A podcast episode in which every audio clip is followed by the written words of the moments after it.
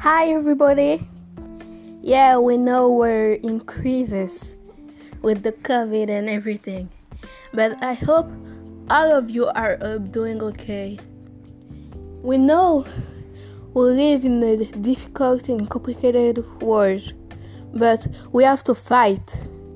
Fight to stay alive and fight to realize our dreams. We can't go back anymore.